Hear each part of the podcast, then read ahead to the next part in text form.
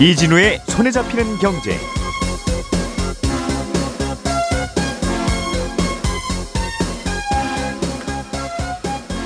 안녕하십니까 이진우입니다. 해외로 나갔던 기업이 다시 국내로 돌아오면 국내 일자리가 많이 늘어날 거라는 생각으로 정부가 10년 전부터 다양한 당근책을 제시하고 있는데요. 정작 국내로 복귀한 기업들의 일자리 증대 효과는 별로 크지 않다는 분석이 나왔습니다. 고금리의 여파로 전 세계 부동산 시장에 찬바람이 불고 있는데 내년에는 금리가 좀 내릴 거라는 전망에도 불구하고 부동산 시장의 한파는 더 강해질 것 같다는 예측이 나왔습니다. 세계 최대의 가상화폐 거래소인 바이낸스에 대해서 정부가 아, 미국 정부가 무려 5조 원이 넘는 벌금을 부과했습니다. 미국 정부가 제재 중인 국가와 단체의 자금 세탁을 도왔다는 게 이유입니다. 11월 23일 목요일 손에 잡히는 경제 시작합니다.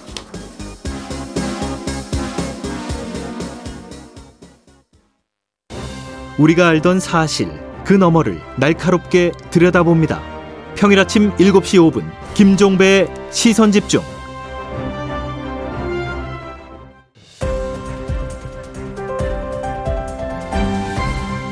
이진우의 손에 잡히는 경제. 네, 오늘도 행복자산관리연구소 김현우 소장 그리고 손에 잡히는 경제 박세훈 작가, 서은영 경제뉴스 큐레이터 이렇게 세 분과 함께 또 경제뉴스 재밌게 정리해 보겠습니다. 세 분 어서 오십시오. 네, 안녕하세요.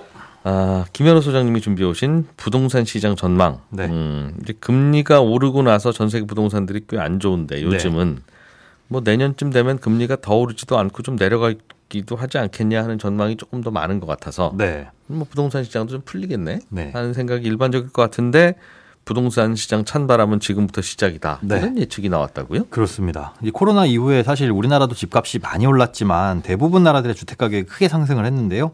이후에 이제 금리 오르면서 이 거래가 잘 안 되고 침체기를 맞이를 했죠. 그런데 말씀하신 것처럼 내년부터 금리가 좀 낮아질 것 같다는 전망이 나오는 와중에서도 앞으로 더 힘든 시기가 장기간 이어질 것 같다라는 보도가 블룸버그에서 나왔어요.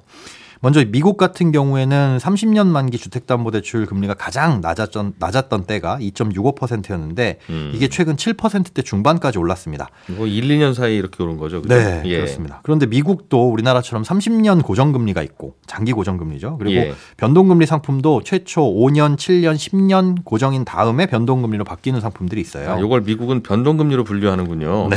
우리나라는 5, 5년 고정 후 이후에 변동금리는 그건 고정금리로 분류하는데. 네, 그렇습니다.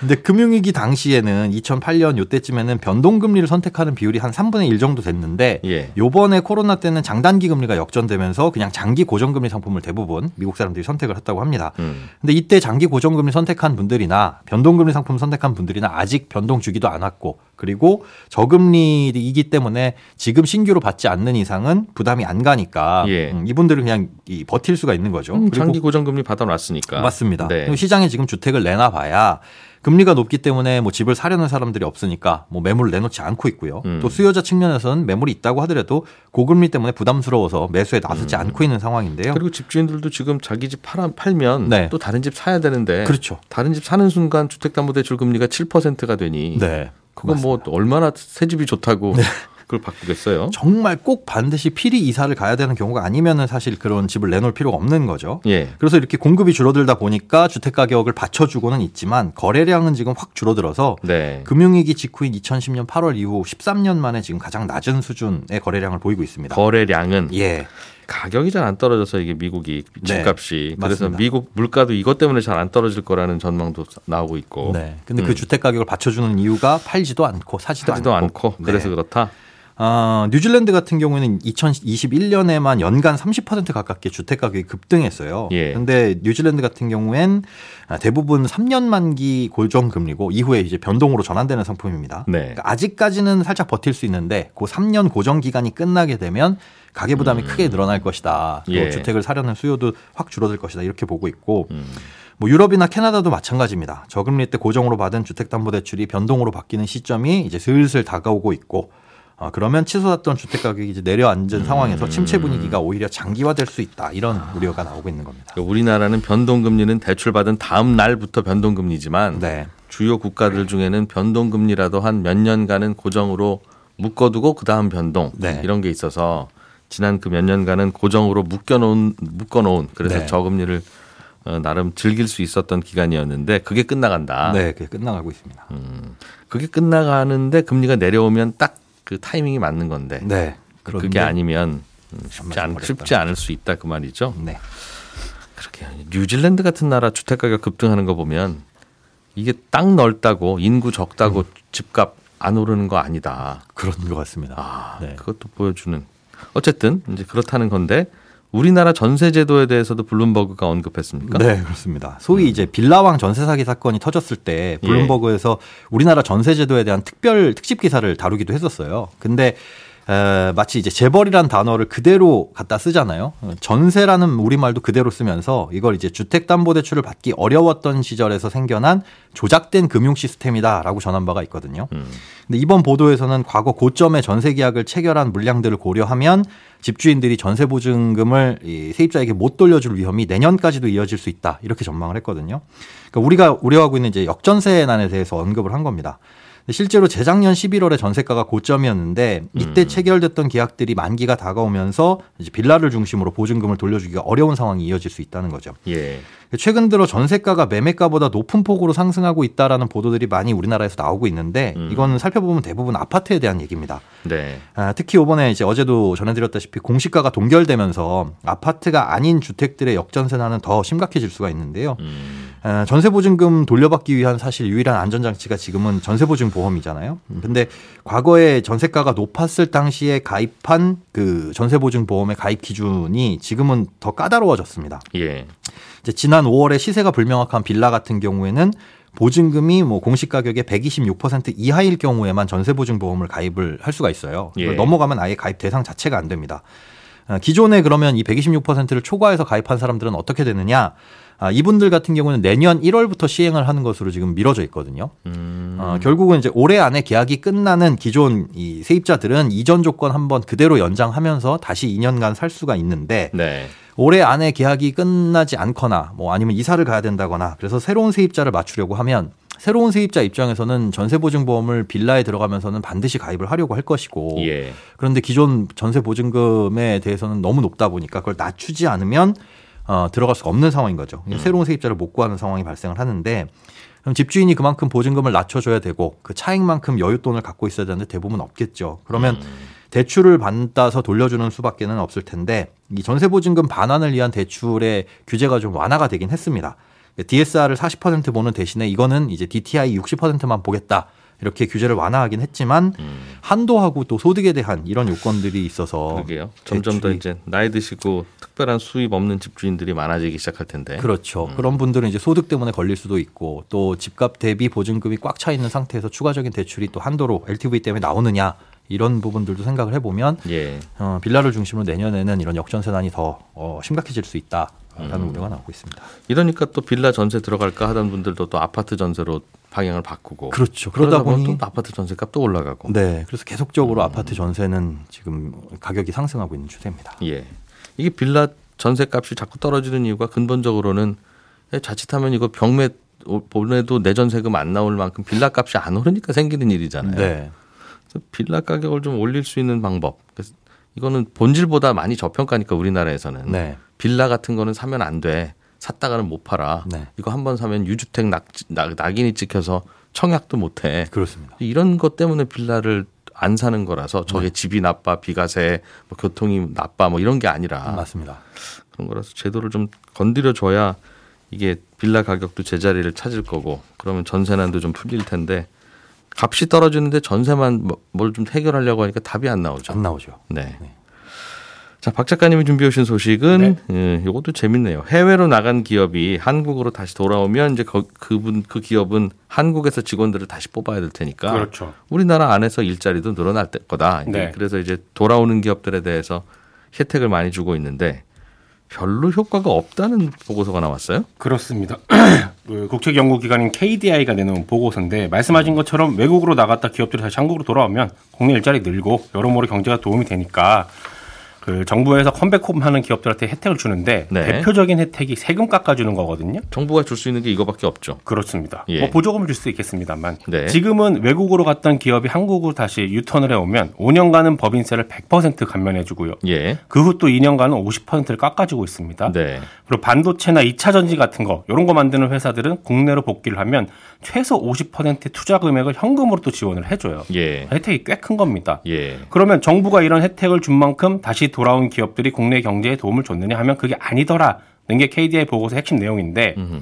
국내로 복귀하는 기업들에게 가장 큰 기대를 거는 게 아까 말씀드렸듯이 고용 창출이잖아요. 예. 그러면 지난 10년간 국내로 돌아온 기업들이 실제로 고용 창출을 얼마나 했나? 요걸 한번 살펴봤더니 음. 같은 투자액 대비로 봤을 때 국내에만 있었던 기업은 대략 한 2.48명 정도를 고용한다고 했을 때 예. 나갔다가 들어온 기업은 1.17명에 그쳤다는 거예요. 그러니까 고용 창출 효과가 절반에도 못 미친 겁니다. 아, 해외로 나갔다가 돌아온 기업은 국내에 들어와도 네, 기- 직원 채용 많이 안 하고 그렇습니다. 다 기계 돌리더라. 그렇습니다. 그럼 왜 이런 결과가 나온 거냐? 음. 나갔다가 들어온 기업들이 어떤 기업들인지를 봤더니 주로 상대적으로 좀 규모가 작고 생산성은 낮고 해외 생산 경험도 부족해서 향후에 해외 투자를 확대할 가능성이 낮은 기업들이라는 거예요.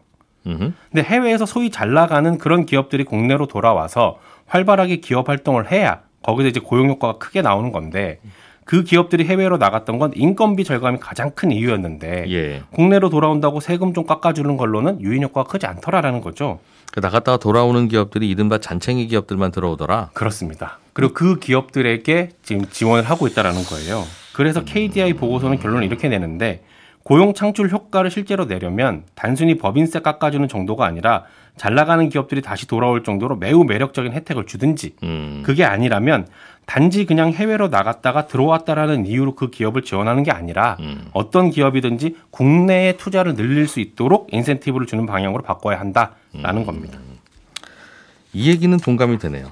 그러니까 해외로 나갔다가 돌아오는 기업만 지원하지 말고 네. 어. 그러니까 이러니까 다들 해외로 나갈 때 우리는 우리나라 지켜야 돼. 나는 뭐 사명감으로 사업하는 분들이 많지 않겠으나 안 나갔던 기업들은 세금 100%다 내고 네. 나간다 할 때 다 휩쓸려서 나갔던 기업은 돌아왔다는 이유로 또 10년간 세금 깎아주고 그렇습니다. 이거 우리가 경험하는 게 우리 집에 들어오는 초고속 인터넷 네. 그거 바꾸면 사은품 주고 안 바꾸면 그냥 아무 연락이 없고 그거잖아요. 새로 들어오는 고객만 뭐 주고 그냥 네. 그렇습니다. 기존 고객은 안 주고 그 똑같은 걸 이제 국가에서도 하고 있는 건데 네. 예, 그러지 말자. 예, 요걸 한번 바꿔보자라는 겁니다. 또 돈이 넉넉해야 또 나눠주죠. 다만 이제 국내로 돌아온 기업들 중에는 큰 기업도 있고 아마 기계로 이제 하자 돌아올 때 야, 이거 베트남 인건비보다 훨씬 비싼 게 우리나라 인건비인데 돌아가서도 똑같이 100명 고용을 어떻게 해. 다 기계로 하자 들어가서. 그렇게 해서 들어와서 기계로 하는 바람에 새로 고용 창출이 우리나라에 잔류했던 기업보다 적을 수도 있을 것 같고. 그럴 수도 있죠. 아무튼 생각보다는 안 그렇다. 그렇습니다. 안 그럴 걸로 예상은 했어야죠. 베트남 같은 나라에서 인건비 싼 나라에서 100명 고용하던 기업이 돌아와서 100명 고용할 걸로 예상을 하면 그건 좀 아닌 것 같긴 한데 예. 그런 고민이 또 있군요. 네. 자, 서은영 큐레이터가 갖고 오신 소식도 재밌네요. 어, 세계 최대 암호화폐 거래소인 바이낸스가 5조 원 넘는 벌금을 부과받았어요. 네, 상당히 음. 큰 규모죠. 미국 정부에서는 역대 최대 규모다 뭐 이렇게 표현하기도 하던데. 뭘 잘못했어요? 일단 혐의는 크게 두 가지입니다. 먼저 가상화폐로 꾸준히 자금 세탁을 해온 범죄 테러 단체들의 거래를 바이낸스가 눈 감아줬다. 이게 첫 번째인데요. 미국 정부가 확인한 거래 내역에 하마스, 알카에다, IS 같은 테러 조직이 있었고요. 아동 성착취물이나 마약 관련 거래도 확인이 됐습니다. 어, 두 번째로는 북한, 이란처럼 미국 정부가 제재하는 국가와 미국인들의 자금 거래를 중개한 혐의가 있는데요. 특히 북한의 총 80건, 약 56억 원 규모의 이 가상화폐 거래를 중개한 사실도 드러났습니다. 어, 미국 정부는 이런 거래를 통해서 북한이 핵무기와 탄도미사일 개발을 위한 자금을 확보할 수 있었던 거 아니냐 이렇게 보고 있는데 바이낸스가 불법 거래를 중개하고도 또 이걸 알고 금융 당국에 보고도 안 했고 이런 거래를 막기 위한 노력도 안 했다는 점을 문제 삼은 겁니다. 음, 저쪽으로 코인 보낼, 보낼 때 상대방 확인했어야지. 그렇습니다. North Korea라고 써 있잖냐 지금. 네. 그런 그런 얘기였던 것 같은데 바이낸스 쪽에 반론은 없습니까? 아니면 그냥 잘못했다고 하는 겁니까? 이게 이제 plea bargaining이라고 하죠. 그래서 네. 이 양형 합의 과정에서 이 모든 혐의를 다 인정을 했습니다. 그러니까 아. 어, 바이낸스가 미국 정부의 수사 대상에 오른 게 2020년부터인데 그동안 이 바이낸스가 미국의 법인이 없기 때문에 음. 미국 정부 규제 대상 우리 아니거든요. 이렇게 계속 주장을 했었거든요. 근데 예. 여기에 대해서 미국 정부는 미국인들이 거래하는 플랫폼은 본사가 어디에 있든 미국 법을 따라야 된다. 이렇게 맞섰어요. 그런데 3년 만에 이 바이낸스가 미국 정부가 제기한 모든 혐의에 대해서 유죄를 인정을 한 겁니다. 합의 봤다 이거군요. 그렇죠. 네. 근데 한때 이 전 세계 가상화폐 거래 70%가 바이낸스 통해서 이루어졌었거든요. 상당한 이제 점유율이었는데 지금은 이 점유율이 40% 정도로 떨어졌습니다. 그리고 미국 내 점유율도요. 20%였던 게 지금은 0.5% 상당히 미미해졌죠. 그러니까 이런 상황에서 이 바이낸스로서는 회사라도 좀 유지하려면 백기투항해야겠다 이런 판단을 할 수밖에 없었던 것으로 보입니다. 예. 어, 이번 판결 직후에 미국 재무부 브리핑이 좀 있었는데 그 내용을 좀 살펴보면 앞으로도 이게 바이낸스로 끝나지 않겠다. 그러니까 테러 단체나 제재 대상국 관련된 거래 중개 문제로 이 많은 코인 거래소들이 미국 정부 철퇴를 막겠다 이런 좀 예상이 나오는데 예. 어, 제니 옐런 재무부 장관이 이번 판결로 오늘과 내일의 가상화폐 산업 전체에 메시지를 보내는 것이다. 이 미국 금융 체계의 혜택을 받고 싶다면 테러리스트나 외국 적대 세력과 범죄로부터 안전하기 위한 규정을 따라야 한다. 그렇지 않다면 결과를 감수해야 된다. 이런 어, 아주 공포스러운 경고장을 날리기도 했습니다. 미국에서 코인 장사 하려면 눈치가 좀 있어야지 이 친구들아. 네. 그런 얘기. 북한을 건너간 그 중개했던 게 56억 원이면 서울 아파트 한 두세 채 값인데 네. 야, 이걸로 북한이 핵 개발했단 말입니까? 좀 그런 이야기도 내부적으로는 할 테지만 네. 음. 알겠습니다. 이 바이낸스라고 하는 그 거래소는 우리나라 암호화폐 거래소에도 투자했던 걸로 기억하는데 네, 맞습니다. 이 우리나라 5대 암호화폐 거래소 중 한 곳인 고팍스의 최대 주주가 바이낸스거든요. 근데 지분 인수한 게 벌써 지난 2월인데 이 바이낸스가 한참 미국 정부 조사를 받고 있던 때라서 이 우리금융 당국으로선 이 대주주 변경 승인해도 될지 좀 판단하기가 어려운 상황이었습니다. 그래서 음흠. 대주주가 바뀌면서 이제 고팍스는 가상자산 사업자 변경 신고를 해야 하고 이 예. 금융 당국은 대주주 적격성 판단해서 신고 수리해줄지 말지 이렇게 결정을 해야 하는데 음. 아직도 결론을 못 내리고 있었거든요. 마침 근데 당국 입장에서는 잘 됐네요. 핑계 뭐 어. 핑계는 아닙니다만 승인 안 근거가 핑계가 생겼죠. 생겼으니까 그렇죠. 이봐라 바이낸스 이 친구들 문제 있을 것 같다는 생각이 그렇습니다. 들더니 네. 결국은 이렇게 되지 않았냐. 네. 그래서 음. 결국 승인 어려울 것이다 이런 관측들 계속 나오는데 뭐 바이낸스로서는 지금 이번에 이 판결 나오면서 또 한 가지가 미국 시장에서 철수하기로 약속을 했거든요. 음. 근데 어 그러려면 우리나라 비롯해서 이제 아시아 중동 시장에서 뭔가 좀 다른 성과를 낼 수 있게끔 그래야 이제 기업이 영속이 될 텐데 예. 이번 판결과 별개로 지금 또 사법 리스크 하나 더 있는 게 미국 증권거래위원회가 제기한 별도 소송이 또 진행 중이거든요. 그러니까 이런 것들 합치면 아무래도 좀 새로운 시장 진출도 어렵지 않겠느냐 이런 우려가 나옵니다. 미국이나 우리나라나 아마 금융 당국은 암호화폐 거래소 이거 내가 없앨 수 있으면 참 없앴으면 좋겠다 그런 생각이. 있을 텐데 그렇죠. 어, 그러나 이미 거래도 하고 있고 뭐 우리가 출발할 당시에 뭐라고 제대로 못 해놓은 그렇죠. 상태에서 그냥 꽉 이제 번져버려서 생긴 일이라 우리나라도 당국에서는 뭐 좀 암호화폐 거래소에서 이것 좀 해보, 해, 하겠습니다 이렇게 하면 그냥 안 된다고도 안 하고 된다고도 안 하고 계속 그냥 답이 없는 이런 상황이래요 네, 들어보면 네 맞습니다. 내심은 아, 그냥 사업 접었으면 좋겠는데 뭘 자꾸 한다고 그러세요. 하는 그런 생각이겠죠. 근데 점점 이 암호화폐 거래소들 실적도 계속 이제 다들 적자고 한 곳만 빼고는 그러다 보면 이제 가끔씩 이제 조만간 암호화폐 거래소 사업 접는 곳들이 나오기 시작할 네. 텐데 사업 접는 게 문제가 아니라 지금 거래소에 고객들 돈 다 가 있잖아요 거기에. 그게 가장 큰 문제죠. 그러니까 사업 접는 네. 과정에서 깔끔하게 접힐 거냐 아니면 거기에 또 뭐가 있네 없네 세- 알- 알아보니 다 뭐 돈이 없네 이런 얘기 분명히 나올 텐데 피해가 없도록 좀 잘 고민하셔야 될 것 같아요 하시는 분들은 자 이 소식 하나만 더 보죠 어, 박 작가님이 준비해 오신 재미있는 소식 중국 사람들이 두리안을 너무 좋아하는 바람에 예. 우리나라 커피 가격을 올린다 이게 무슨 연결고리가 있습니까? 여기에요. 중국 사람들이 언제부터인지는 모르겠는데 예. 두리안을 엄청 사 먹고 있고요. 선물도 하고 그러거든요. 중국에서는 두리안이 부의 상징으로 좀 통하고 있어요. 그 두리안이라고 하는 게 그게 그 냄, 냄새 좀 그런 그 과일이죠. 뭐 천국의 맛, 지옥의 냄새 이런 수식어가 있긴 한데 어쨌든 중국 사람들이 엄청 많이 쓰- 소비를 하다 보니까 작년부터 베트남산 두리안 수입 물량도 크게 늘렸어요. 음. 근데 그랬더니 베트남 농민들이 기존에 하고 있던 커피나 쌀 농사 대신에 두리안을 넣어놔도 재배하기 시작을 한 거예요. 음. 두리안을 심어서 팔면 커피나 쌀보다 마진이 다섯 배 정도 더 많거든요. 그럼 당연히 이쪽으로 돌리겠죠. 예. 근데 이런 상황이 우리나라에도 영향을 줄 수 있는 게 뭐냐면 우리나라가 베트남에서 수입하는 뭐 커피 원두량이 만만치가 않습니다. 작년에 우리가 수입한 커피 원두랑 생두가 사상 최대인 20만 톤이었는데 예. 그중에 한 20% 정도가 브라질 거였고 그 다음으로 많은 게 16% 베트남산 원두였어요. 그리고 우리뿐만 아니라 스타벅스 같은 경우도 이제 베트남산 원두를 많이 쓰고 있는데 음. 베트남에서 두리안 재배하느라 커피 공급이 줄게 되면 가격이 오를 가능성이 높아지는 거죠. 예. 최근에 보면 글로벌 커피 가격이 조금씩 다시 오르고 있는데 가뜩이나 상승세인 커피 원두 가격에다가 두리안 효과까지 가세를 하게 되면 상 가격 상승 압력으로 작용할 수도 있다라는 겁니다. 음. 그리고 베트남에서 두리안 재배를 늘리다 보니까 베트남 정부도 지금 걱정을 하는 게 뭐냐면 예.